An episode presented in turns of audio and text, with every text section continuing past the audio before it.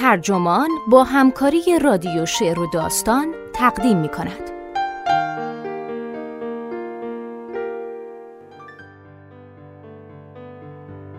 اگر مدیر گوگل بشی لزوما خوشبخت نخواهی شد. نویسنده الیور برکمن. مترجم الهام آقا بابا گلی. منبع گاردین.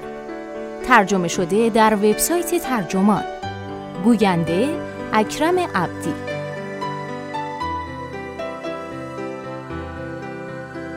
برخی کتاب های موفقیت و خودیاری طوری نصیحت می‌کنن که انگار اگه میلیون ها خوانندهشون به اون دستورات عمل کنن همشون جای مدیر گوگل یا حداقل مایکروسافت رو می‌گیرن. فارغ از تنز این توصیه ها نتیجه عمل به اونها چیزی جز رنج و عذاب دائمی نیست. تحقیقات نشون میدن مشاغل سطح بالاتر غالبا حس خوشبختی بیشتری به همراه نمیارن. و میزان درآمد هم که از حد بگذره صاحبشون رو از لذات بسیاری محروم می‌کنه. آیا با دور انداختن این کتاب ها باید قید رضایت از زندگی رو هم بزنیم؟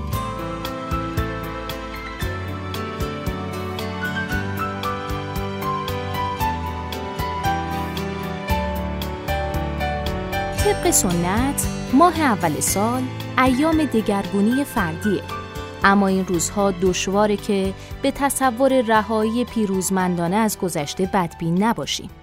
در اخبار برکسیت هر ساعت به ما یادآوری می‌کنه که صرفاً داشتن آرزوی شروع تازه‌ای با شکوه تضمین نمی‌کنه نتیجه مصیبت بار نباشه. در این حین تحولهای اهریمنی دیگه از افول دموکراسی آمریکا و رواج دوباره احزاب راست تند رو در اروپا گرفته تا تغییرات اقلیمی به نگرانی دامن می‌زنه که در روند پیشبرد خود چندان خوشایند نیست.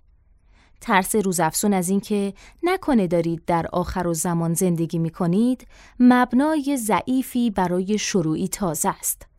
در هر صورت به نظر می‌رسه بحث پایان ناپذیر بر سر طبیعت در مقابل تربیت به سمت این پذیرش یعصاور سوق پیدا می‌کنه که چیزهای بسیاری در ما هست که هرگز تغییرشون نخواهیم داد. رابرت پلومین متخصص ژنتیک می نویسه دی‌ان‌ای یگانه چیزی نیست که اهمیت داره. او که کتابش پیشنویس سال گذشته نمونه خوبی از این نظر بود ادامه میده اما اهمیت دی‌ان‌ای بیشتر از هر چیز دیگه ایه که در مجموع از نظر ویژگی های روانشناختی پایدار ما رو کسی می‌کنه که هستیم. از طرف دیگه اجالتا داستان دگرگونی خود همیشه یکم مشکوک بوده. یکی به این علت که به هیچ وجه معلوم نیست ممکن باشه که بتونید خودتون رو صرفاً از طریق اعمال قدرت اراده فردی تغییر بدید. هر جا به طبیعت یا تربیت برمیگردیم انکار ناپذیره که بخش اعظمی از موفقیت یا شکستمون در زندگی وابسته به شرایط و شانسه. علت دیگه هم ویژگی روانشناختی عجیب و آزاردهنده سازگاری لذت باورانه است. که به تردمیل خوشبختی هم مشهوره. موفقیت شما در بهبود بخشیدن به زندگیتون و این بهبودی هر دو به بخشی از پس زمینه زندگیتون تبدیل میشه و بنابراین دیگه لذت ایجاد نمی‌کنه. برای بازیافتن اون احساس سرزندگی و اشتیاق باید تا ابد خودتون رو دگرگون کنید.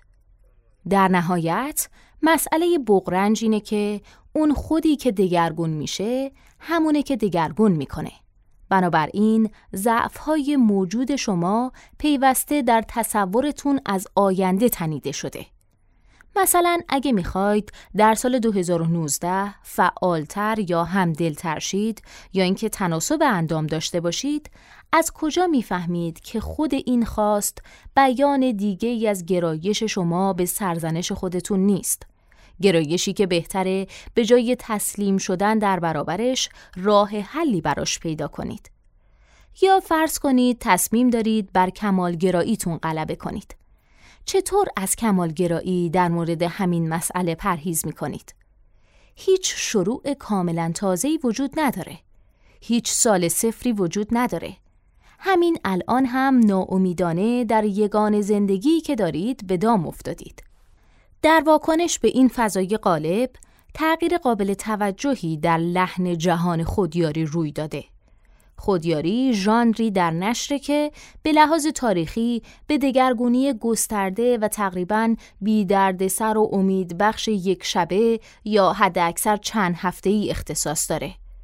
مدتیه که این مبالغه موقعیت خودش رو از دست داده و جاش رو به حال و هوای ضد آرمان شهر باوری داده. یعنی حال و هوای پذیرش خود همونطور که هستید و دارید زندگی به قدر کافی خوب می سازید. یا صرفاً از خود در برابر بدترین بخش های دنیای بیرون حفاظت می کنید. کتاب های رنگامیزی بزرگسالان بی تردید بروز ناامید کننده این نیاز مبرمه. اما این نیاز رو در جریان بیوقفه مفاهیم سبک زندگی اسکاندیناویایی مثل هیوگه و لاگوم با تمرکزشون بر آرامش داشتن و راحت بودن هم می‌توان یافت.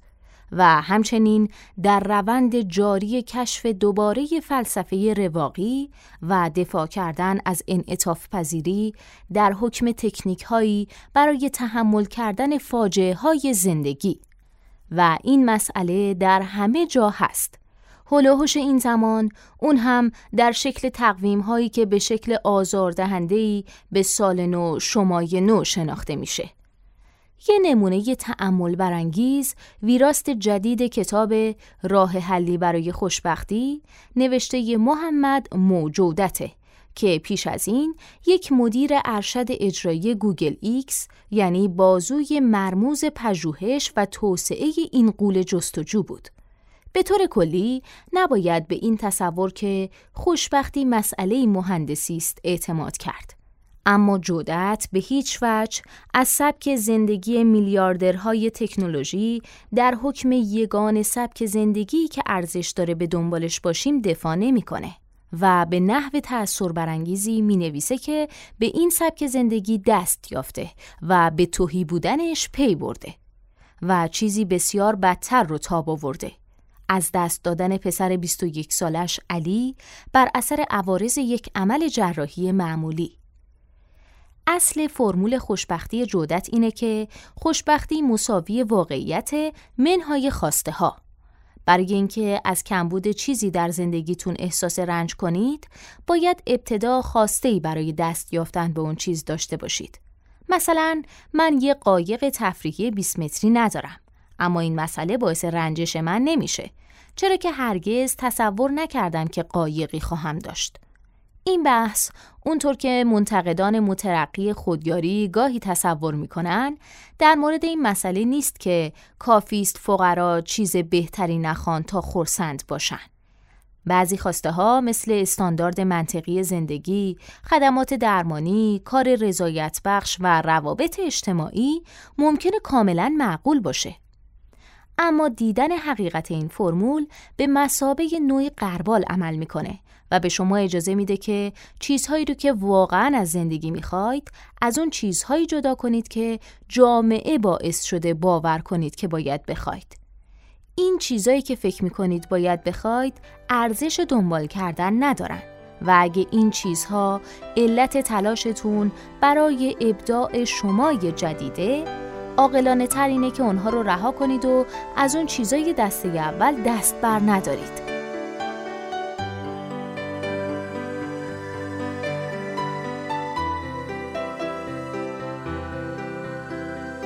یکی از منسجمترین اظهار نظرها در مورد فضای جدید پذیرش خود کتاب از این پس خوشبخت گریختن از افسانه زندگی کامل نوشته پل دولانه او استاد علوم رفتاری در مدرسه اقتصاد لندنه و تبلیغاتش اینطوری معرفیش می‌کنن.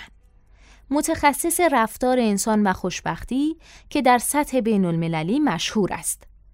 کتابش ابطال متقاعد کننده بسیاری از داستانهای فرهنگی ما درباره اینه که چگونه باید زندگی کنیم و شامل این عقیده است که هیچ چیز ویژه مطلوبی در این وجود نداره که استاد دانشگاهی با سابقه یا متخصصی مشهور باشیم. در واقع داده های او حاکی از اینه که بعید ادامه دادن تحصیلات بعد از 18 سالگی تغییر مثبت فراوانی در احساس سودمندی و لذتی که در زندگی دارید ایجاد کنه. به طور متوسط بعد از دبیرستان با افزایش سطح تحصیلات احساس خوشبختی کاهش پیدا می‌کنه. همونطور که دولان میپذیره بسیار دشواره که در پژوهشی درباره بهروزی مسیر علیت رو دقیقا مشخص کنیم.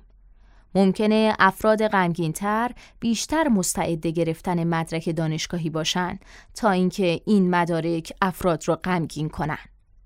در هر صورت این باور که تحصیلات بیشتر مساوی رضایت بیشتره نمونه بارز از چیزیه که او تله روایی مینامه یعنی پیامی درباره زندگی ایدئال که به لحاظ اجتماعی تحمیل شده ولی با تجربه واقعی مطابقت نداره. این ایدئال غالبا بیش از سود ضرر میرسونه چه با سوق دادن افراد به زندگی هایی که از اون لذت نمی‌برن چه با متقاعد کردن کسانی که مدارک ندارن به اینکه اونها وجودی رضایت بخشتر رو از دست دادن. تله دیگه این باوره که مشاغل سطح بالاتر اونطور که انتظار میره رضایت بیشتری به همراه میارن. در واقع گل فروشان در کل از وکلا شادترن. یا اینکه درآمد بیشتر لزوما موجب خوشبختی بیشتر میشه. همینطوره. اما فقط تا حدود 50 هزار پوند در سال. بیش از این مقدار کارهایی که درآمد بیشتری دارن عرصه رو بر کارهایی که لذت بخشترن تنگ می‌کنن. این نوع یافته ها بیش از پیش شناخته شدن. اما دولان در جلب توجه ما از دیگران پیشی می‌گیره. و به ما میگه چطور سرسختانه در برابر مفهوم زمینی این یافته ها مقاومت کنیم. اگه خوشبختی و احساس سودمندی هدف زندگی شماست، اون وقت شغلی خوب یا تحصیلات یا درآمدی که اون اهداف رو برآورده نمی‌کنه در هیچ مفهوم معنادار کلمه خوب واقعا خوب نیست و این نکته تلاش کردن برای به دست آوردنش یا تشویق فرزندان برای به دست آوردنش رو به کاری عجیب تبدیل می‌کنه. صحبت از فرزندان شد. شواهد حاکی از اینه که پدر و مادر شدن هم شما رو شادتر نمی‌کنه. احساس سودمندی افراد رو تقویت می‌کنه اما ظاهرا نبیش از چیزهای دیگه. همچنین تلاش مجدانه برای به دست آوردن تناسب اندام به شادی کمتری از اونچه فکر می کنید منجر میشه و ازدواج. درسته که افراد متعهل به پژوهشگران میگن از زمانی که مجرد بودن شادترن ولی فقط وقتی اینو میگن که زن یا شوهرشون در زمان مصاحبه در اتاق حاضر باشه. چیزی که کتاب از این پس خوشبخت رو تا حدی بنیاد ستیزانه می‌کنه دست کم با استانداردهای روانشناسی عامه پسند تشخیص این نکته است که این تله های روایی صرفاً اشتباهاتی توجیه ناپذیر نیستند که ما مرتکب میشیم بلکه محصولات ایدئولوژی. ممکنه به درد ما نخورن اما بی تردید به درد سیستمی می‌خورن که ما در اون جای گرفتیم به دنبال ثروت یا تحرک طبقاتی بودن ممکنه خوشبختی نیاره اما رشد اقتصادی رو افزایش میده و در عین حال ازدواج، پدر و مادر شدن، تناسب اندام و غیره باعث میشه کل فرایند بی سر به نسل بعدی منتقل شه. دولان بر این مسئله متمرکز میشه که چون این پیام هایی منحصرن چقدر برای فرزندان خانواده های طبقه کارگر زیان آوره. کلیشه هایی در مورد لحن و سبک زندگی مناسب ممکن اونها رو کلن از رفتن به دانشگاه منصرف کنه. کسانی که به مشاغل طبقه متوسط راه پیدا می‌کنن دست پاچه میشن و در سازگار شدن دچار عدم اعتماد به نفس میشن. دولان که در طبقه کارگر فروده است در شرق لندن بزرگ شده می نویسه که هنوز با آداب فرهنگی آکادمی دست به گریبانه. او میگه من با بدنسازان وزنه می‌زنم. دیدن یک کت یا یک جفت کفش بدون بند در مسابقه بدنسازی به اندازه پهن اسب چوبی کمیابه. دسته جدید کتابهای خودیاری ضد کمالگرایی وزنه تعادل مهمی در برابر پیام متداول دگرگون کردن خوده. پیامی که میگه هیچ فایده‌ای در راضی بودن از جایگاهتون و سرانجام آسوده شدن وجود نداره. چرا که همواره می‌تونید از به دست آوردن پول بیشتر، مقام بالاتر، آموزش بهتر و غیره سود ببرید. اما کاملا روشن نیست که اندرس های متواضعانه تر این کتاب های جدید رو در عمل بتوان ساده تر از اندرس های قدیمی پیاده کرد. گذشته از چیزهای دیگه، روایت های ما از زندگی کامل باورهایی نیستن که بعد از خوندن پژوهشی که اونها رو رد می‌کنه بتونیم به سادگی کنار بذاریمشون. این روایت ها عمیقا در فرهنگ ریشه دارن. رسانه ها تقویتشون می‌کنن. در زمان کودکی در ذهنمون فرو رفتن. تازه اگه ژنها رو نادیده بگیریم. برتری های تکاملی آشکاری در این هست که منابع بیشتری بخوایم و هرگز احساس نکنیم چیزی که داریم کافیه. از این گذشته هیچ یافته پژوهشی در مورد میانگین خوشبختی کل جمعیت ممکن نیست قاطعانه ثابت کنه که انتخاب یک سبک زندگی مشخص برای شما با همه ویژگی های فردی درست یا نادرسته. مسئله دیگه و پیچیده تری در استفاده از این نوع پژوهش ها برای هدایت کردن تغییرات فردی وجود داره. بسیاری از چنین تغییراتی چیزی هستند که ال ای پل فیلسوف تجربیات متحول کننده مینامد. یعنی تجربیاتی که شما رو به فردی آنچنان متفاوت تبدیل می‌کنن که نمی‌تونید از زاویه دید حال تصور کنید که اون فرد در آینده این تجربیات رو چطور تعبیر می‌کنه. روشنترین نمونه برای این حالت پدر و مادر شدنه که ممکنه شما رو به فردی تبدیل کنه که عاشق داشتن فرزنده. حتی اگه پیشتر عاشقش نبودید. اما ممکنه به سادگی به روش دیگه عمل کنه. یعنی کسی رو که مشتاق این نگاهه به فردی تبدیل کنه که هرگز نخواد بچه دارشه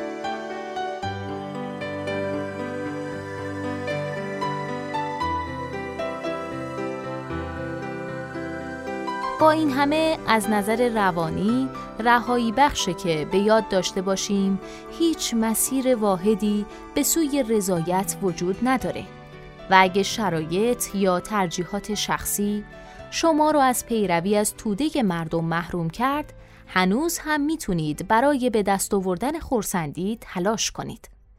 تیم کریدر جستار نویس می نویسه بسیاری از چیزهایی که خودشون رو به جای مکالمه در مورد جامعه ما جا می‌زنن صحبتهای مردمی که تلاش می‌کنن انتخابهای خودشون رو در حکم یگان انتخابهای درست یا طبیعی توجیه کنن. اونها این کار رو به این شیوه انجام میدن. انتخابهای دیگران رو خودخواهانه یا نامعقول یا حتی نادرست جلوه میدن. بنابراین ممکنه به سادگی نادیده بگیریم که پشت همه این اطمینان متکبرانه تزلزلی دردناک و وحشتی آشکار از پشیمانی در نیمه های شب وجود داره. اکثر اوقات وقتی نوبت ساختن زندگی معنادار میشه این کار رو بدون راهنمایی و با شهود انجام می‌دید. اما حقیقت تسلی بخش اینه که دیگران هم همینطورن. از طرف دیگه اگه از روی سلطه مستمر کتابهای مراقبه بودایی یا دست کم الهام گرفته از بودا بر قفسه های کتاب های خودیاری به این نتیجه برسید که اونها قطعا کلید زندگی کاملا می‌توان از خطای شما چشم پوشی کرد. این نکته تنظامیزه چرا که آین بودا یکی از نخستین مواجهه ها با حقیقت رو بر سر استانداردهای کمالگرایی در بر داره. استانداردهایی که جهان و خودمون رو با اونها قضاوت می‌کنیم و استانداردهایی که توصیه‌ای برای نارضایتی دائمی هستند.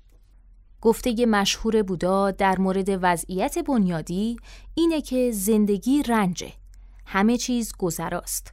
پیری، بیماری و مرگ سرنوشت انسانی و محتوم ماست و بهتر فلسفه شما در مورد خوشبختی این واقعیت ها رو به رسمیت بشناسه.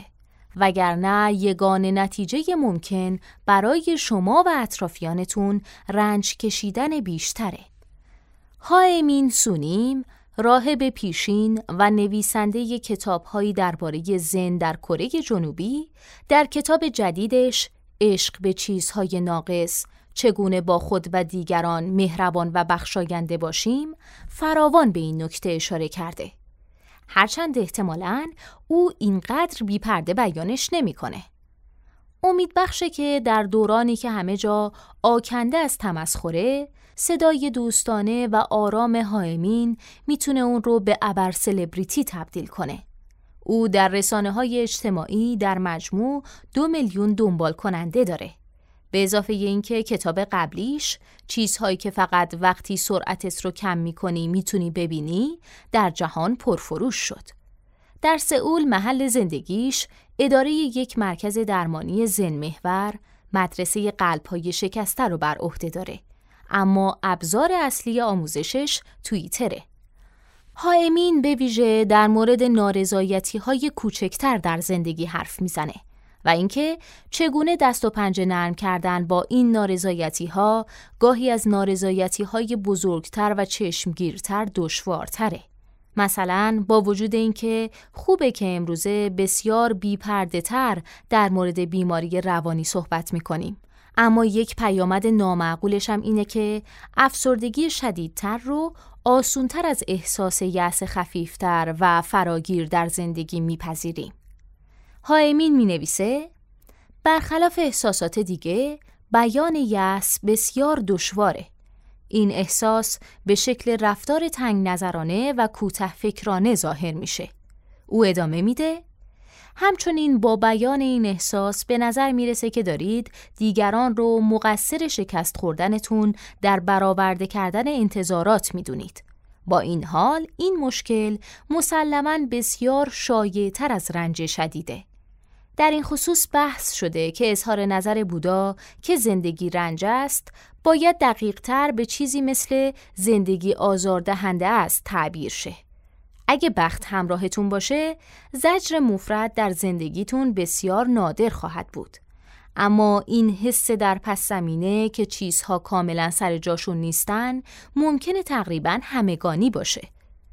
هایمین میگه اولین گام به سوی از بین بردن این نوع نارضایتی اینه که در وهله اول اذعان کنید که خواست کامل بودن خودتون یا هر کس که با او مواجه میشید خواستی معقول نیست.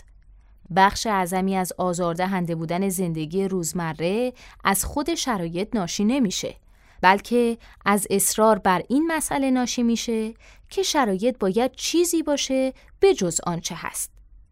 من هنوز به بردباری هایمین در برابر ضعف‌های دیگران دست پیدا نکردم. بنابراین نمی‌تونم در برابر گفتن این نکته مقاومت کنم که اغلب اوقات حکمت او کلیشه‌ای به نظر می‌رسه.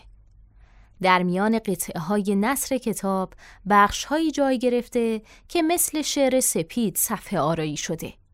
بخش هایی که ناخواسته ثابت می‌کنه تعملات پیش پا افتاده صرفاً با وسط چین کردنشون در صفحه و چند خط فاصله انداختن بینشون به اندیشه های ژرف تبدیل نمیشن. به عنوان مثال اگه کسی از شما کمک نخواست سعی نکنید که مشکلش رو براش حل کنید. با اینکه ممکنه نیت شما خیر باشه انان اختیار رو از او می‌گیرید و به اعتماد به نفسش آسیب می‌زنید. با این همه او بر خطا نیست و پشت این ابتزال گاه جهانبینی زندگی بخش و واقع بینانه ای مخفی شده. واقعیت همینه که هست و اکثر مصیبت های غیر ضروری از این ناشی میشه که می‌خواهیم چیزها آن طوری که هستند در مقام واقعیت سرسخت نباشند. این سخن توصیه به تسلیم نیست. اینکه واقعیت موقعیتتون رو بپذیرید راهی مناسب برای تلاش در جهت تغییر دادن اونه. اما انکار نکردن شکل بودن چیزها فقط گام نخست و ضروریه. یا اونطور که کار راجرز روانشناس میگه. پارادوکس عجیب اینه که وقتی خودم رو همونطور که هستم میپذیرم می‌تونم تغییر کنم.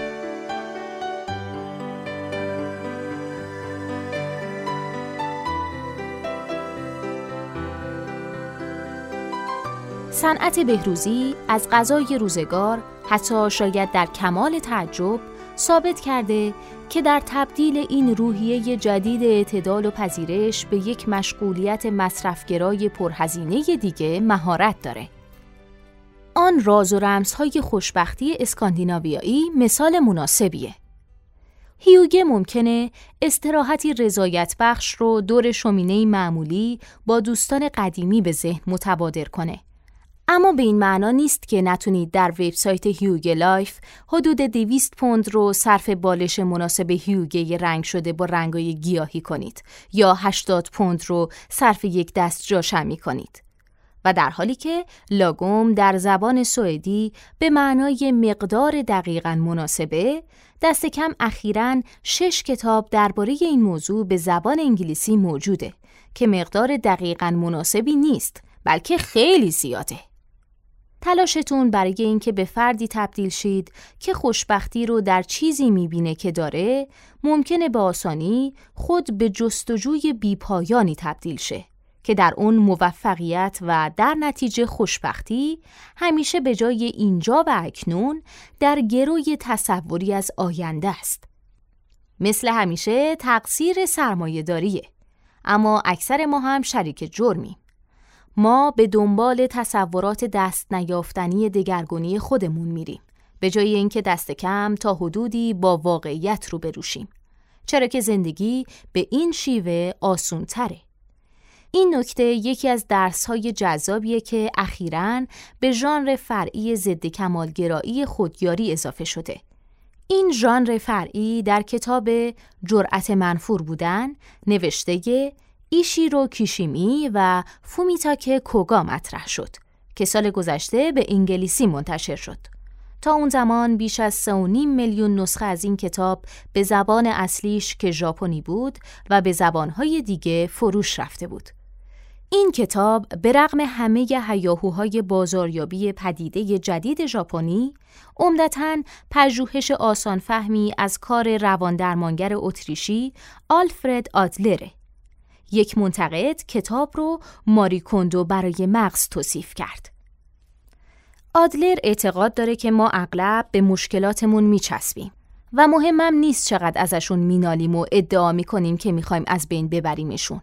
این کار انجام میدیم چون لازمه غلبه کردن بر اونها مواجهه با ترسه. به جای اینکه خطرات بین فردی رو بپذیریم که الان لازمه تلاش برای به دست آوردن رضایته آسونتره که رضایت و مهمتر از همه رضایت در روابط صمیمانه رو به آینده موکول کنیم. یعنی به زمانی که هرگز مجبور نیستیم برای به دست آوردن رضایت واقعا کاری رو که لازمه انجام بدیم. همونطور که کیشیمی و کوگا روشن کردن مسئله اینه که این کار با سوق دادن نظاممند شما به کنشهایی که به جای ساختن زندگی معنادار اون رو به تعویق میندازن فقط به رنج بیشتر در زمان حال منجر میشه. تصورات دگرگونی خود به این شیوه فقط با شکست مواجه نمیشن بلکه مانع تغییرات کوچکتر اما واقعی میشن. در هر صورت هرگز به نظر نمیاد که آینده فرا برسه. حقیقت اینه که زمان حال یگان زمانیه که در اون ایجاد تغییر ممکنه. دیگرگون کردن خود به شیوهی متحول کننده ممکنه رویایی فراخوشبینانه باشه. اما ناامیدی از تغییر هم نوعی آسایش کاذبه. هر دوی اونها شکلهایی از مطلق انگاری هستند که انفعال رو موجه جلوه میدن. ما در دگرگون کردن خودمون این ژانویه یا ماه بعد یا حتی ژانویه سال بعد یا هر زمان دیگه شکست خواهیم خورد. اما وقتی این واقعیت رو درک کردیم ممکنه دست کم قادر باشیم اندکی پیشرفت کنیم